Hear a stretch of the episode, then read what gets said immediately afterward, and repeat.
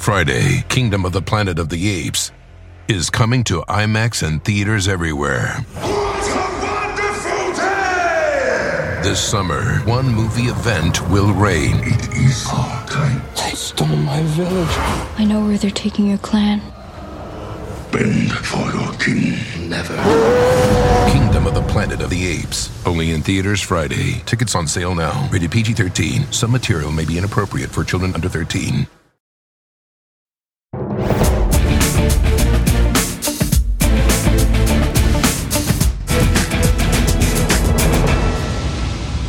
Good evening, everyone. We begin the readout tonight with a simple truth. Elections have consequences. The U S House of Representatives is now just one vote away from sending real, tangible economic relief to millions of Americans and making good on one of President Biden's top campaign priorities. The House will vote this week to send a version of the nearly two trillion dollars COVID relief package to the president's desk to be signed into law. And the just plain facts are that if Democrats hadn't won those two Senate seats in Georgia in January, this might not be happening at all. After a lot of Democratic internal wrangling, the bill passed the Democratic-controlled Senate over the weekend with absolutely zero report from Republicans, not a single vote. It now heads back to the House for that final vote. And if they pass it as is, that's it. The bill heads, heads to President Biden's desk. Done deal. President Biden said today that he'd sign it as soon as he gets it, and the legislation could not be more urgently needed, as he indicated over the weekend. When we took office forty-five days ago, I promised the American people that help was on the way. Today, I can say we've taken one more giant step forward in delivering on that promise, that help was on the way. Today, the White House said the fourteen hundred dollars checks included in the plan could start going out by the end of the month. Now, make no mistake, this bill is massive. It stands to help millions and millions of Americans who've been economically crippled by a now year-long pandemic. The Washington Post notes that the bill spends most of the money on the American people, describing it as one of the most generous expansions of aid to the poor in recent history. And the New York Times points out that the child tax credit in the bill is a policy revolution in the making. More than ninety-three percent of children, sixty-nine million, would receive benefits under the plan. The version of the bill approved by the Senate isn't perfect. It passed with changes to the income threshold for those fourteen hundred dollars direct payments, and it caps federal jobless benefits at three hundred dollars per week instead of the four hundred dollars Biden wanted. Those changes were pushed in part by Democratic Senator Joe Manchin of West Virginia, and that could make it a tough pill to swallow for progressives in the House. But even with those changes, Vermont's independent progressive Senator Bernie Sanders called it the most significant piece of legislation to benefit working families in the modern history of this country. Meanwhile, Republican senators of the party that claims that it's a party of the working people, but who did nothing to support the bill or really their own constituents, since they can't really address the fact that they didn't support it, are now just lying about the bill. This was a liberal wish list of liberal spending, just basically filled with pork. Look how crazy some of the Democratic ideas are. I mean, they had a chance on Saturday morning to stop checks from going to prisoners, and on that vote, they declined it. There's reparations for minority farmers that don't have to demonstrate any financial stress or any adverse effect from COVID, but they'll get one hundred twenty percent of whatever indebtedness they have just paid for by the taxpayer, but not if you're a white farmer. Egads, reparations. Oh, clutch your pearls. So these senators are doing this like cut rate version of the act that worked so well for their still boss, who's now just a Florida retiree, bullying them with weirdly presidential seal looking statements. But here's the thing. They're not Donald Trump. So the discount Donalds in the insurrection caucus are really easy to smack down.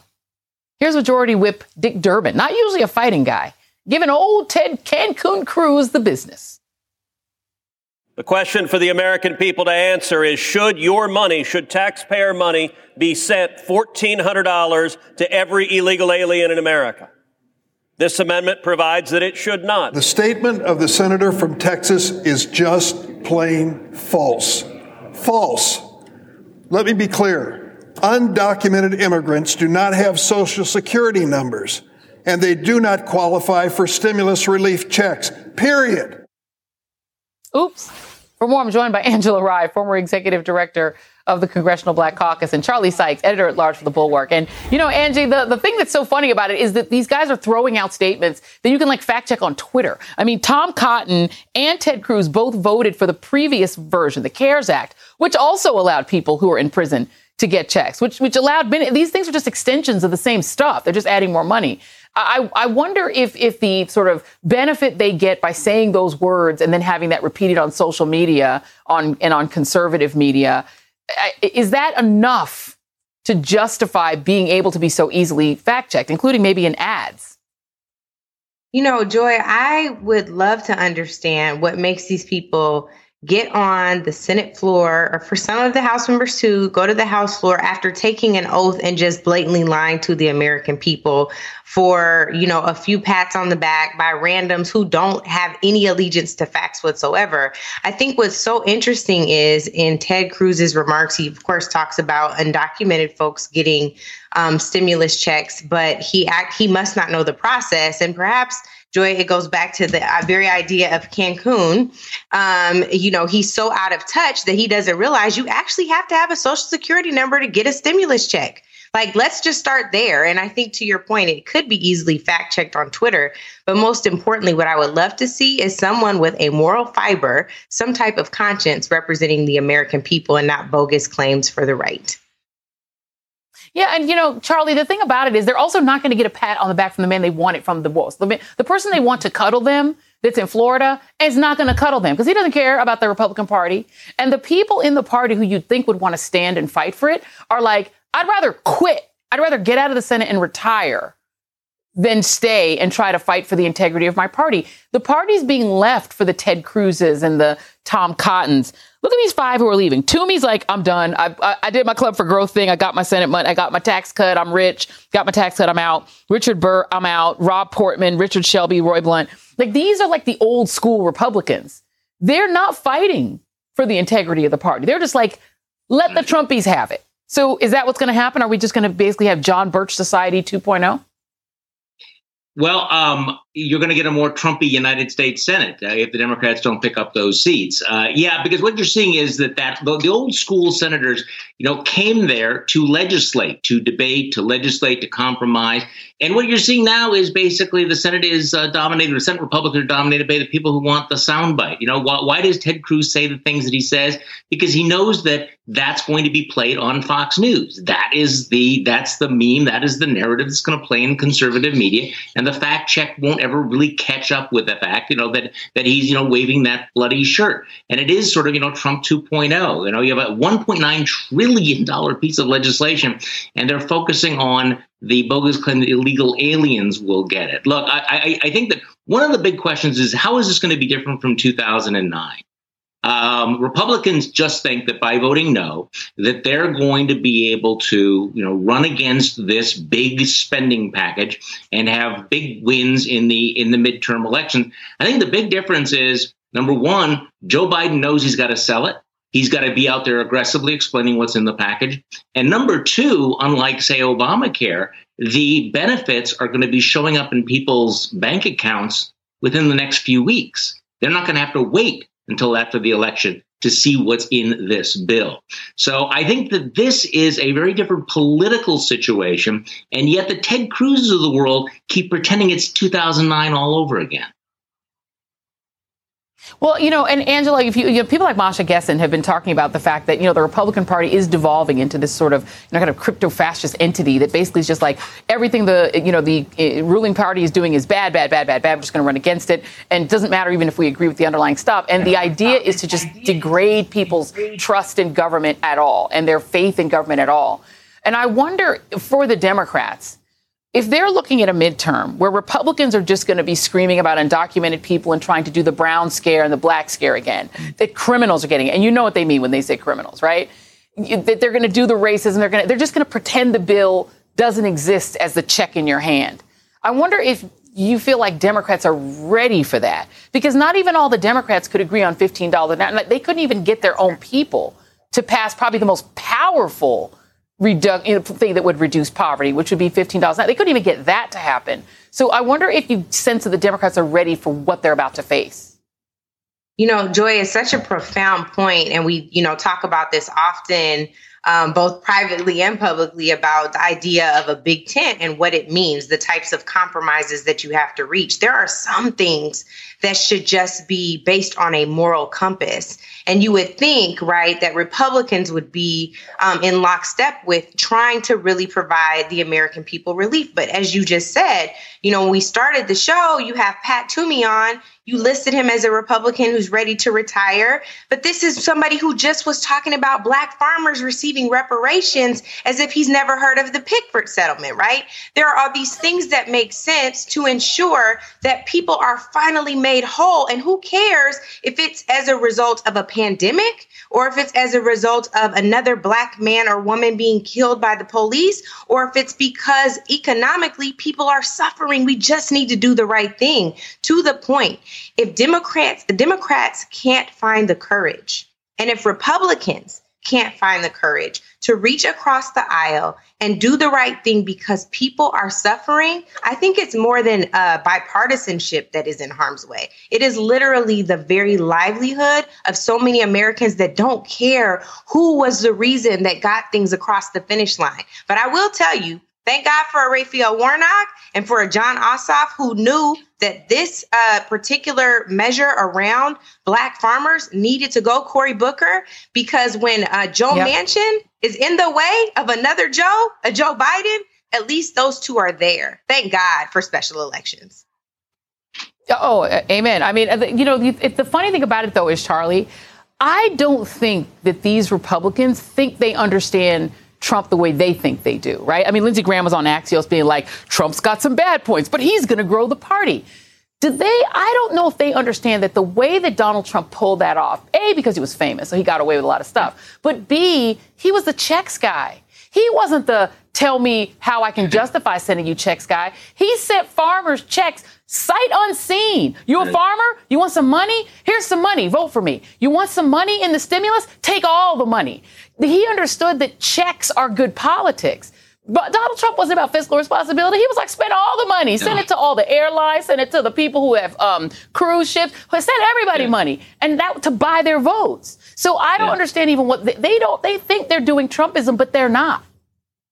No, they don't quite. They don't quite get that. Remember, when uh, Donald Trump was trying to push for those the two thousand dollar check right before the election, and uh, didn't get anywhere with all of that. Um, I always think it's interesting that, that if you if you got a Republican in the room, say, okay, um, you keep talking about socialism, define socialism. And when Donald Trump was sending out all of those checks to the farmers, does that qualify as socialism? I would like a definition. But by you, you mentioned uh, that interview with Lindsey Graham where he's talking about the magic of Donald Trump, and he says he's a combination of Jesse Helms, Ronald Reagan, and P T Barnum, which was a weird thing to say because Jesse Helms, of course, is a pro-segregationist, uh, uh, you know, uh, senator who had actually filibustered the Martin Luther King Junior holiday.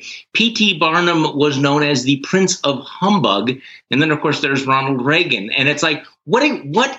What concoction are you thinking of, of there that you're comparing Donald Trump to one of the most notorious bigots in American politics, um, a circus ringleader, and then Ronald Reagan? And yet somehow uh, what Lindsey Graham thinks there's some magic in all of that. No, I don't think that he quite gets it. Or he does get it. And he was being accurate. Well, maybe okay, maybe he was. I was actually surprised he, he didn't throw in George Wallace at a at a at a, at a, at a certain point. Um, okay, no, he no, probably no, at the last second said, "Let me leave off Wallace. Let me leave off yeah. Wallace so that I'm so that Donald Trump doesn't figure out what I'm saying because he's blinking well, through the he T V. He knows exactly well, what he's saying. Well, why he's does a he Southern think senator." Mad? But why does he think it's magic? Because it's magic. Because it, because it is for a certain part of his base. We uh, we could go on like this for because I'm telling you, I think he knew exactly what he's saying. I think Angela agrees with me. Angela Rye, Charlie Sykes, thank y'all both very much. Up next on the readout, the Derek Chauvin murder trial. George Floyd's brother, Philonise, joins me on the family's quest for justice. Plus, Ted Cancun Cruz is now an outcast at his own alma mater, Princeton University's Debate Society, the oldest in America, has voted to strip Cancun Cruz of a prestigious public service award because of his efforts to overturn the election. Aww. Cruz was a prime candidate, as he always is, for tonight's absolute worst for his xenophobic lies about undocumented immigrants getting COVID relief checks. But believe it or not, we found someone even worse. Seriously, we really did. The big reveal's coming up, and I have a lot to say about Oprah's blockbuster interview with Meghan and Harry. The readout continues after this.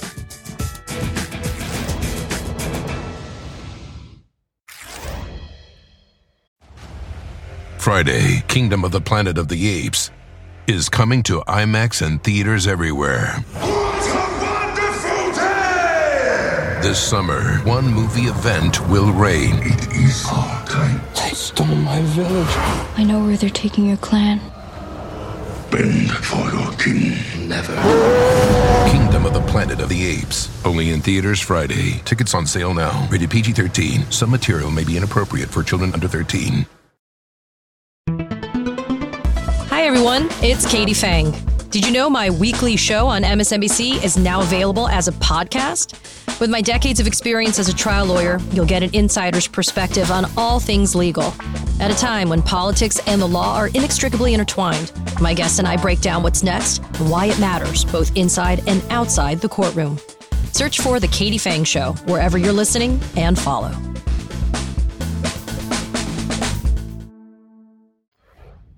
The trial of Derek Chauvin, the former Minneapolis police officer accused of killing George Floyd, started in Minneapolis today. Chauvin, who infamously was recorded kneeling on Floyd's neck for eight minutes and forty-six seconds, is charged with second-degree murder and manslaughter. Jury selection was supposed to begin today but got pushed back, while an appeal proceeds over whether or not prosecutors are also able to charge him with third-degree murder. George Floyd's death sparked protests across the country and a nationwide reckoning with America's history of racism and police brutality. Those protests continue today in downtown Minneapolis, where the high-profile nature of the case could make it difficult to find an impartial jury. The questionnaire given to possible jurors includes questions on whether they've ever watched or discussed George Floyd's death, or if they participated in any marches against police brutality. It goes as far as to ask, did you carry a sign? What did it say? Joining me now is Philonise Floyd, George Floyd's brother, and Ben Crump, attorney for the Floyd family. Thank you both for being here. And uh, Mister Floyd, I want to first ask you about that, the way that this jury selection is going to proceed. What do you make of the fact that they seem to be at least trying to identify, if not maybe weed out, people who protested the death of your brother? Uh, me, basically, I, I really just think, uh, I think it's ridiculous because I think that everybody should have the opportunity to speak up on what they believe in. But I, I understand the process of elimination. So uh, it's their job to do what they need to do. And it's my job to do what I have to do, and also my team. Indeed. You know, and Ben, you know, we've been we've been through this. I don't even want to count them at this point. We've been doing this since two thousand six when I first met you um, on these kinds of cases. And, and you know, I, I am very cynical at this point as to whether the criminal justice system is even prepared to deal with these kind of situations. But I want to get your take. You now have this third degree murder charge taken off because generally third degree murder has been about, you know, you spray bullets everywhere in the crowd and somebody gets hurt, or you do something, you know, that basically could result in death, but endangers lots of people and then one person dies. So that was taken off. Do you think that that's a good thing? Or do you think that taking any charges off the table makes it such a narrow lane to go down for conviction that it makes conviction less likely? You know, George, I am of the opinion, like you, it is very difficult to have a police convicted for killing uh, an unarmed black person in America. We've saw any number of cases where they did not hold them accountable. That's why I agree with uh, Attorney General Keith Ellison, the first African-American Attorney General of the state of Minnesota. No, we want to make sure we have every charge possible presented to the jury to make sure that Derek Chauvin is held criminally liable for killing George Floyd. Just like they do in our community, George. You know, they throw the whole book at us. They have every lesson included there. So if the jury don't think it was this here, we don't convict on that. And that's what we got to do. We don't want anything different than if the roles would have been reversed and George Floyd would have did this to Derek Chauvin. How many charges do you think they would have had on George? Yeah, I mean, having been on, been on a grand jury, it's like they charge like ten things to make sure you can pick one of them. You're going to get them from something. You know, uh, Mister Floyd, how, how, is the family prepared for an outcome like the ones we've seen in previous cases, not just of police, but even people who are acting like police, who killed a, a black man or child um, and and just walked away. You know, you think of the Tamir Rice case where you see the video of this officer just drive up and shoot this this child, this, this little boy who's playing with a toy gun like any little boy would. And that couldn't result in, in, in conviction. When when when it's when the odds are so the odds are so low that he will be convicted. Is the family emotionally prepared for that outcome, or are or do you believe that a conviction is possible? I believe that a conviction is possible. Um, we want justice, just like everybody else who was marching out in the streets, because just look at the video. If you look at the video, you can see that was wrong. It was a modern day lynching in broad daylight. He had his knee on my brother's neck for eight minutes and forty-six seconds. Nobody tried to render aid. An E M T worker tried, and they just like pushed him back like, no. And it was he he it's like he intended to do that. And my brother laid there with his face down in a prone position, blood dripping out of his nose. And he was steady saying that he couldn't breathe. And the officer, he didn't care. Nobody cared. It was a tragedy that we shouldn't have had. And that's the reason that this is a global movement and people are marching all around the world, because we don't want this to happen anymore. We're tired of seeing the same yeah. thing. Mm-hmm. I want, I want to ask you both, because there isn't there's a there's a law that's named after your brother, Mister Floyd. Um, it's called the George Floyd Justice and Policing Act. Only one uh, Republican voted for it in the House by mistake and then took it back and said, oops, I accidentally pushed yes when I meant no. So no Republicans support it. So it's got a tough road to go in the Senate. Do you support it? Because there are there's another version of this bill that would cut police funding way down, if not totally. But this bill does ban the chokehold. It overhauls uh, qualified immunity, and it does some other things that I'm the, the fan that you've expressed. I've seen interviews where you've expressed support for. Do you support the bill as it is, the George Floyd Act? Yes, I support the George Floyd Act. Uh, it, it, it's it's something that we needed in this nation. Uh, it's been a civil rights movement all the way back. You can start in nineteen fifties and nineteen sixties. You've seen people marching with Doctor King. Everybody was trying to prevent what happened to my brother, because Doctor King said it a long time ago. He had a dream that all men and women, boys and girls, could join hands together around this world. When my brother was killed, it started happening. You see people walking in the streets, holding hands, no matter what race, Caucasian, African American, Chinese, Asian, everybody was out during the COVID uh, uh, pandemic. And people were risking their life all for what was right. And that touched me.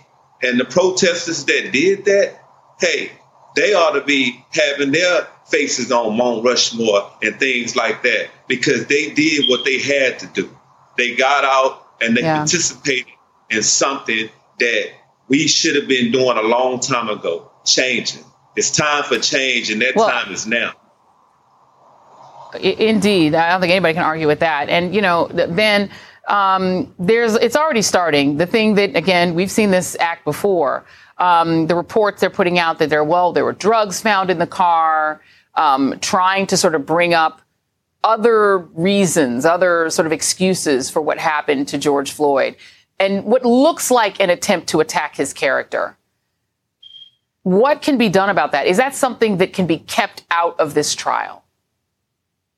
Unfortunately, Joy, they are going to be given some latitude to talk about anything that may have contributed to the death of George Floyd. But we have to remember two things, Joy. George Floyd was walking, talking, breathing just fine until Derek Chauvin put his knee on his neck for eight minutes and forty-six seconds. And I learned in law school that literally, if you got the facts on your side, you argue the facts. When you don't have the facts on your side, you attack the character of your opponent in hopes that it will be a distraction to keep people not focused on the facts. Where we are focused on that video, and that video tells us everything we need to get a conviction and hold these officers liable and try to change this uh, excessive use of force on black people. I mean, over and over again, Jory, we've done it since, you know, Mike, uh, two thousand six, Martin Lee Anderson. Yeah. You know, yeah. I mean, on and on and on. Tamir Rice, Michael Brown. I mean, how many? Yeah. It's, it's, it, it is a question that has no answer, um, my friend. Um, and there'll be video in the courtroom for everyone's going to be able to see it. And if they do try to attack George Floyd's character, they're going to have to do it on camera. We're all going to be able to see it. Uh, and perhaps there'll be some accountability politically if they, if uh, prosecutors try that. Philonise Floyd, again, always condolences to you. And thank you so much always for sharing some time with us. Ben Crump, my friend, thank you very much. Appreciate you. Thanks. And still ahead, a new report on cheers, a new report on security features during the Capitol failures during the Capitol insurrection calls for more police, more fencing, and better integrated intelligence. Will addressing these concerns keep members of Congress safe? We'll be right back.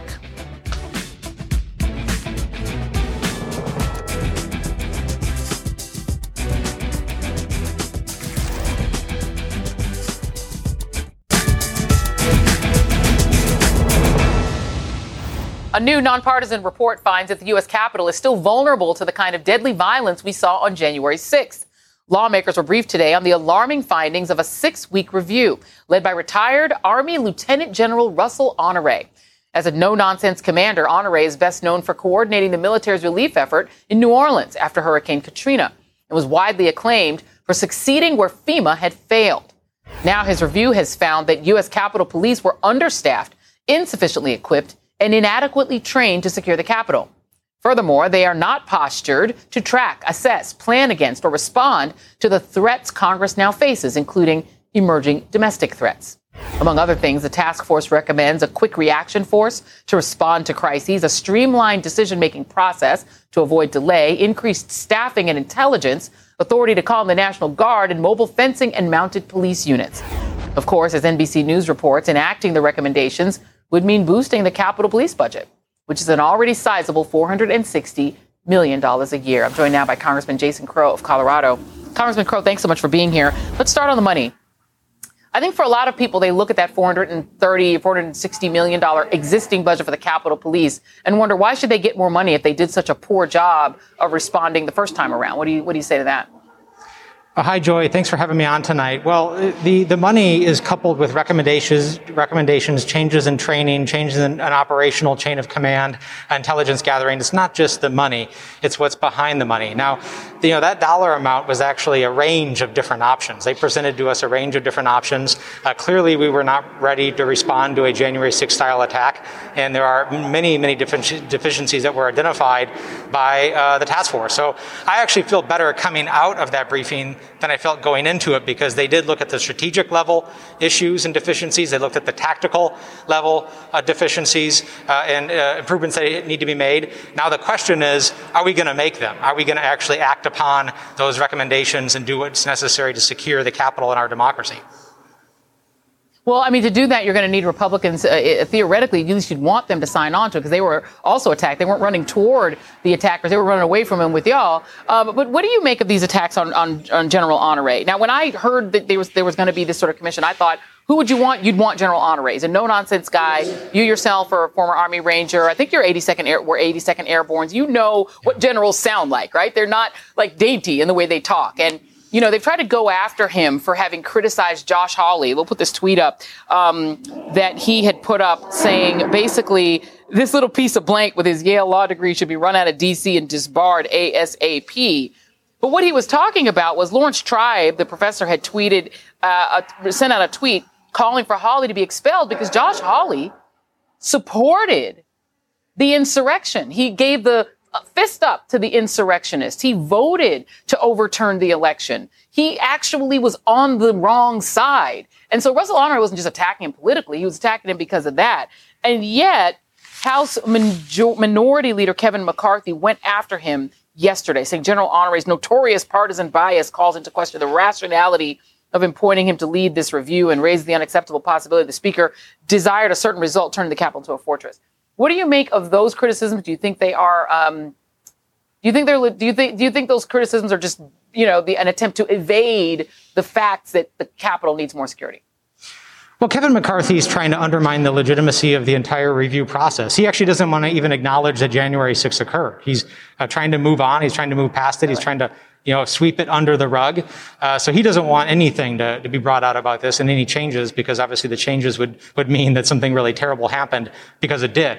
Uh, but at the end of the day, uh, you know, I, I'm not going to accept the recommendations by General Honoré or any other general just because they're a general. I'm a former Army Ranger. I served three combat tours in Iraq and Afghanistan. Yeah, I have a thing or two to say about mismanagement of wars, uh, problems with uh, uh, the way that uh, certain uh, missions have been led. Uh, you know, I uh, hold generals accountable all the time as a member of the Armed Services Committee. So being a general doesn't mean you're right, uh, but being right means that you're right. So this report actually had the elements that I was looking for. Uh, it looked at things in detail. There's actually a much more detailed classified report that's many times this length that I'm going to be looking at this week. Uh, but I think we're on the right track. And the bottom line is, uh, you know, nobody wants a January sixth style attack or any attack to happen again.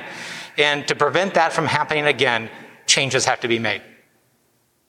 And do you worry at all that, you know, this sounds like a further militarization of the process of this particular police department that answers only to, to Congress? And generally, the militarization of police has been bad. It's been bad for peace protesters. It's been bad for Black Lives Matter. It's been bad for non-white protesters. It's generally been used against people on the side of asking for more rights and more uh, protection of their rights. Not really for, this was the first time we saw the far right Um, sort of even discussed when it comes to trying to protect against their their ability to gather. Um, do you worry that if the Capitol Police get more power and more militaristic style power, that ultimately when the other side is in charge, it'll be used against people who just want peace or who want police not to be well, killing people? Well, I'm somebody that's been very sensitive to militarization of police. I've been vocal about that. I've pushed back on it. I've helped support amendments to the D O D budget that have prevented that from happening to local law enforcement around the, uh, the country. But, you know, if this is done right, it actually means less militarization. It actually means less power, and it means that we're not uh, doing things on an ad hoc, situation-by-situation basis. It means we have very clear rules of engagement. We have a very clear and accountable command structure. There are rules and guidelines that govern that. And there are actually things that are put into place, barriers, uh, you know, electronic fences, uh, sensors, closed-circuit cameras, automatic locks that actually prevent force from being used, that prevent these things from happening in the first instance. So if it's done right, it actually means you're safer, you're less militarized, and we prevent force from ever being used. Congressman Jason Crow from my former neck of the woods out in Colorado. Thank you very much. Really appreciate your time, sir. Appreciate you. Thanks, Joy. And cheers. And still ahead, my thoughts on Oprah's bombshell interview with Prince Harry and Meghan Markle. Ah, yes. But first, it's time, yes, for tonight's Absolute Worst. You are not going to want to miss it. Stay with us.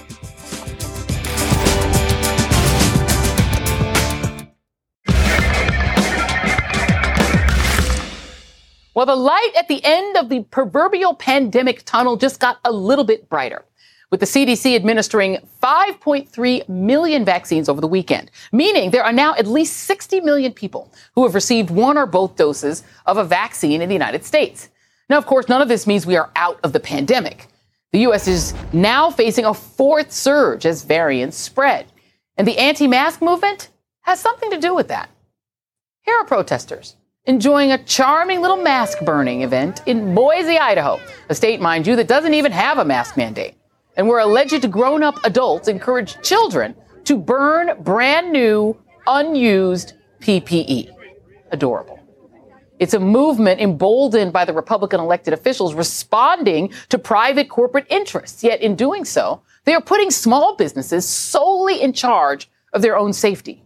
Texas and Mississippi governors, who are both vaccinated, by the way, lifted their mask mandates, but neither state is giving vaccine priority to those in the restaurant, retail, or grocery sectors, which brings us to the issue of workers, who are the targets for physical and verbal attacks, along with potential infection, as they ask and plead for people to just abide by their company mask policies.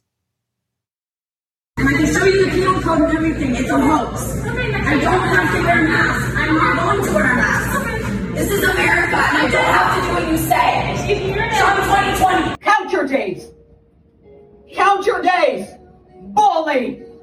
What, this is giving you the right to be a bully? Because you're brainwashed? I'm a scientist. There is no corona. Don't make me wear your mask. Are you crazy? Are you trying to kill me? Hashtag, she's, she's not a scientist. Anti-masking while racist is also in full swing when a Mexican restaurant in Houston announced it would continue to require masks. People sent them hateful messages threatening to report staffers to Immigration and Customs Enforcement. Friday, Kingdom of the Planet of the Apes is coming to IMAX and theaters everywhere. What a wonderful day! This summer, one movie event will reign. It is our time. They stole my village. I know where they're taking your clan. Bend for your king. Never. Kingdom of the Planet of the Apes. Only in theaters Friday. Tickets on sale now. Rated P G thirteen. Some material may be inappropriate for children under thirteen. No shoes, no shirts, no service. These rules are typically accepted, along with laws against jaywalking and smoking in planes and driving while drunk. But you throw in wear a mask into the mix, and suddenly it's about personal freedom. Well, personal freedom for who? Are these same protesters blazing fires in front of state capitals for women and their right to choose? Does the rallying cry of I can't breathe with a mask hanging under your chin have the same impact when it's a rallying cry against chokeholds like the one that killed George Floyd? I think we know the answer to that. They don't believe in personal freedom for anyone except them. And they will fight for that right, even if it kills you. And one year in, we know all too well that it could absolutely kill you. And that's why anti-mask bullies are the absolute worst. More readout after the break. Today, people in the United Kingdom finally got to see what all of America is talking about. Oprah Winfrey's just blockbuster interview with Meghan and Harry. The British subjects of Queen Elizabeth got to hear the Duke and Duchess of Sussex detail their nearly four-year struggle with exclusion, racism, and the royal family's rigidity. In those months when I was pregnant, all around this same time, so we have in tandem the conversation of he won't be given security, he's not going to be given a title, and also concerns and conversations about how dark his skin might be when he's born. What? Meghan shared with us that there was a conversation with you about Archie's skin tone. Mm-hmm. What was that conversation? That conversation I'm never going to share. Um, but at the time, at the time it was awkward. I was a bit shocked. Um, can you can you tell us what the question was? No, I don't. I'm not comfortable sharing that. It was a deeply personal and shocking interview that, though frankly, not at all surprising to people of color who watched it. And it's triggered a massive royal scandal, not seen since the mid nineties, with Harry's mother, Princess Diana. What I was seeing was history repeating itself, but more perhaps, or definitely far more dangerous, because then you add race in and you add social media in. And when I'm talking about history repeating itself, I'm talking about my, my mother. And right on cue, the U K's trashiest tabloids, the very same ones who've been torturing Meghan Markle since the wedding, promptly went to work savaging the couple, trying to undermine their claims and presenting the Queen as the real victim in all of this. And for more, I'm joined by Lola Adesoye, social and political commentator, and Martin Lewis, political commentator and humorist. Thank you both for being here. And Lola, you know, as I watched that interview, as shocking as it was, again, I was not surprised by the racism that Meghan has received, because she's been attacked and attacked and attacked in the tabloids. And every black woman knows what it's like to be thrown down as the angry woman, as the bully. It's always that the other princess, you know, um, uh, William's wife is, is the poor victim of this vicious black woman who's bullying her and hurting her. It was easy to see how this was coming, and you can see where they were coming from. I was not surprised by it. Um, it it's, it's sort of sad to see that, you know, Diana's youngest, who clearly took on so much of his mother's ethos in terms of his openness on, on issues of race, even just dating someone like her. Obviously, he was open already, and then he just really realized and got a whole lesson in racism from dating her. Um, but but I wonder what you, you make of the fact that it really took them to leave the country, to get physically away from not even just Britain, but from the Commonwealth. They had to leave everything and then set themselves up in a, in, in the United States in order to be even speak that truth. And then when the truth came out, it was literally what every black woman feels like they would face in that situation. Yeah, I mean, I knew that Meghan was going to be a modernizing force, but as we know, change is sometimes welcomed in the beginning, but not welcomed when it actually starts to create change, right? And so Meghan's presence as a woman of color in a royal family, let's let's really think about this.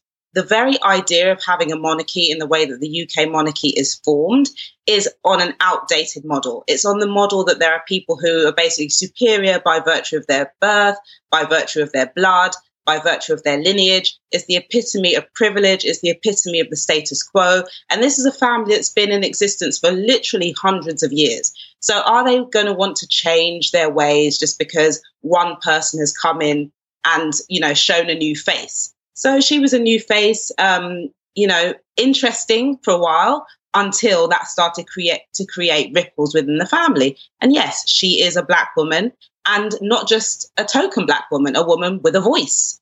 And so, yeah, she had they had to move away. Even the idea of the Commonwealth. The Commonwealth is a bunch of countries which were subjects, colonial subjects of the of, of the U K, of England.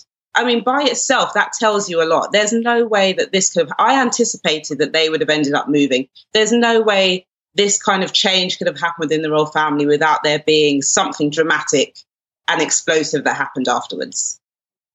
Well, right. And Martin, you know, I mean, you think about the fact, right, that it's a Commonwealth. I mean, but first of all, if you want to talk about lineage, Queen Charlotte is in their lineage. And there, there, there are all the stories about how she was painted and whether or not the fact that she also um, was of a mixed race with black heritage, whether that was sort of tried to be subordinated, right, in their history. But there's also the German side. I mean, these people's name ain't Windsor. They made it Windsor so that they could de-Germanize themselves and separate themselves from all the other Germanic um, royal families, including in Russia, where the people took out the royal family, took out the Tsar, which was King George's like first cousin, like twinly first cousin. So they have all of these sort of anxieties that you can see at the surface of this story and that Harry kind of alluded to. But speak specifically to the ones that Lola talked about. The fact that the colonial, that they are this sort of colonial empire that took over all of these black and brown countries and subordinated them. And first you have Diana, who then bonds with those people. They hate her. And then you have Meghan, who even more can, in some ways, bond with those people. And she has the same magic with those people, and they hate her. Yes, that's exactly right. I mean, the thing is, one likes to think of merry old England, of sweet people, and you think of the lovely philosophy of the Beatles, all you need is love. But you scratch the surface in Britain and you find something quite ugly. You know, in June twenty sixteen, that's the month that Harry met Meghan. That's also the month of Brexit. That's the referendum when the British people chose in their infinite stupidity to leave Europe that had been a, a force for peace and economic stability. And that was the canary in the coal mine that told us that Trump was coming. And that was typical of the British, because in the same way that people who uh, despise immigrants and um, talk of foreigners, the English, white English, have this attitude of foreigners. Johnny Foreigner, they say. Oh, don't want that Johnny Foreigner here. And along comes Meghan. What is she? American, strike one. Two, an actress. Strike three. Then she's divorced, married to a Jew, progressive views, all bad things. But the mother, her mother is black. That is it. It's no way is it going to last. She is the equivalent of Yoko Ono on steroids. John Lennon left his English rose wife for an Asian woman. This was betrayal to the white Aryan supremacists who love to think themselves so superior. So Meghan was on a downward slope from the moment that she entered into that family. Yeah, well, you know, Lola, first of all, A, their future queen is also a divorcee, and they're about to put a crown on her, but they don't want to give a title to Archie just because he's the one black kid they don't want to give it to. Um, but to, to come back to you um, for a moment, Lola, they don't like Johnny Foreigner, except they went and got Janie Foreigner, you know, Janie Foreigners. They were happy to put on American you know, people who basically, you know, troll Meghan on Twitter. And they, they were like willing to put them on and then use that for the tabloids to attack her again. And, and so they didn't have a problem going outside of the United States to people who don't even cover the royal family to say, if you'll attack her, we'll put you on. And then we'll use that to put back in the tabloids and attack her again. So Meghan seems to me to be the scapegoat. And so there's something that Harry alluded to in the interview where, you know, Oprah asked him about the relationship between the royal family and the tabloids. And he was essentially saying to the royal family, you know, call them off, like get the dogs off our back. And the royal family didn't want to do that because the relationship is that the royal family depends on the perception of the public in order to keep themselves alive. The reality is that the royal family doesn't need to exist in its current form, and it only exists in its current form because people believe in it. And so when people stop believing in it, then actually there could be in the future no royal family. And that's why I think um, Meghan is so threatening, because one, she's a threat to yeah. the idea of class supremacy, racial supremacy, um, you know, country supremacy. She could destroy the whole idea of what a royal family stands for. And I think that's what they see, and that's what they're so afraid of. And even if she's over here, I'm sorry, y'all, but she will be a superstar. She and Harry, stars. Lola Adesoye, Martin Lewis, can't do nothing about it. That's tonight's readout.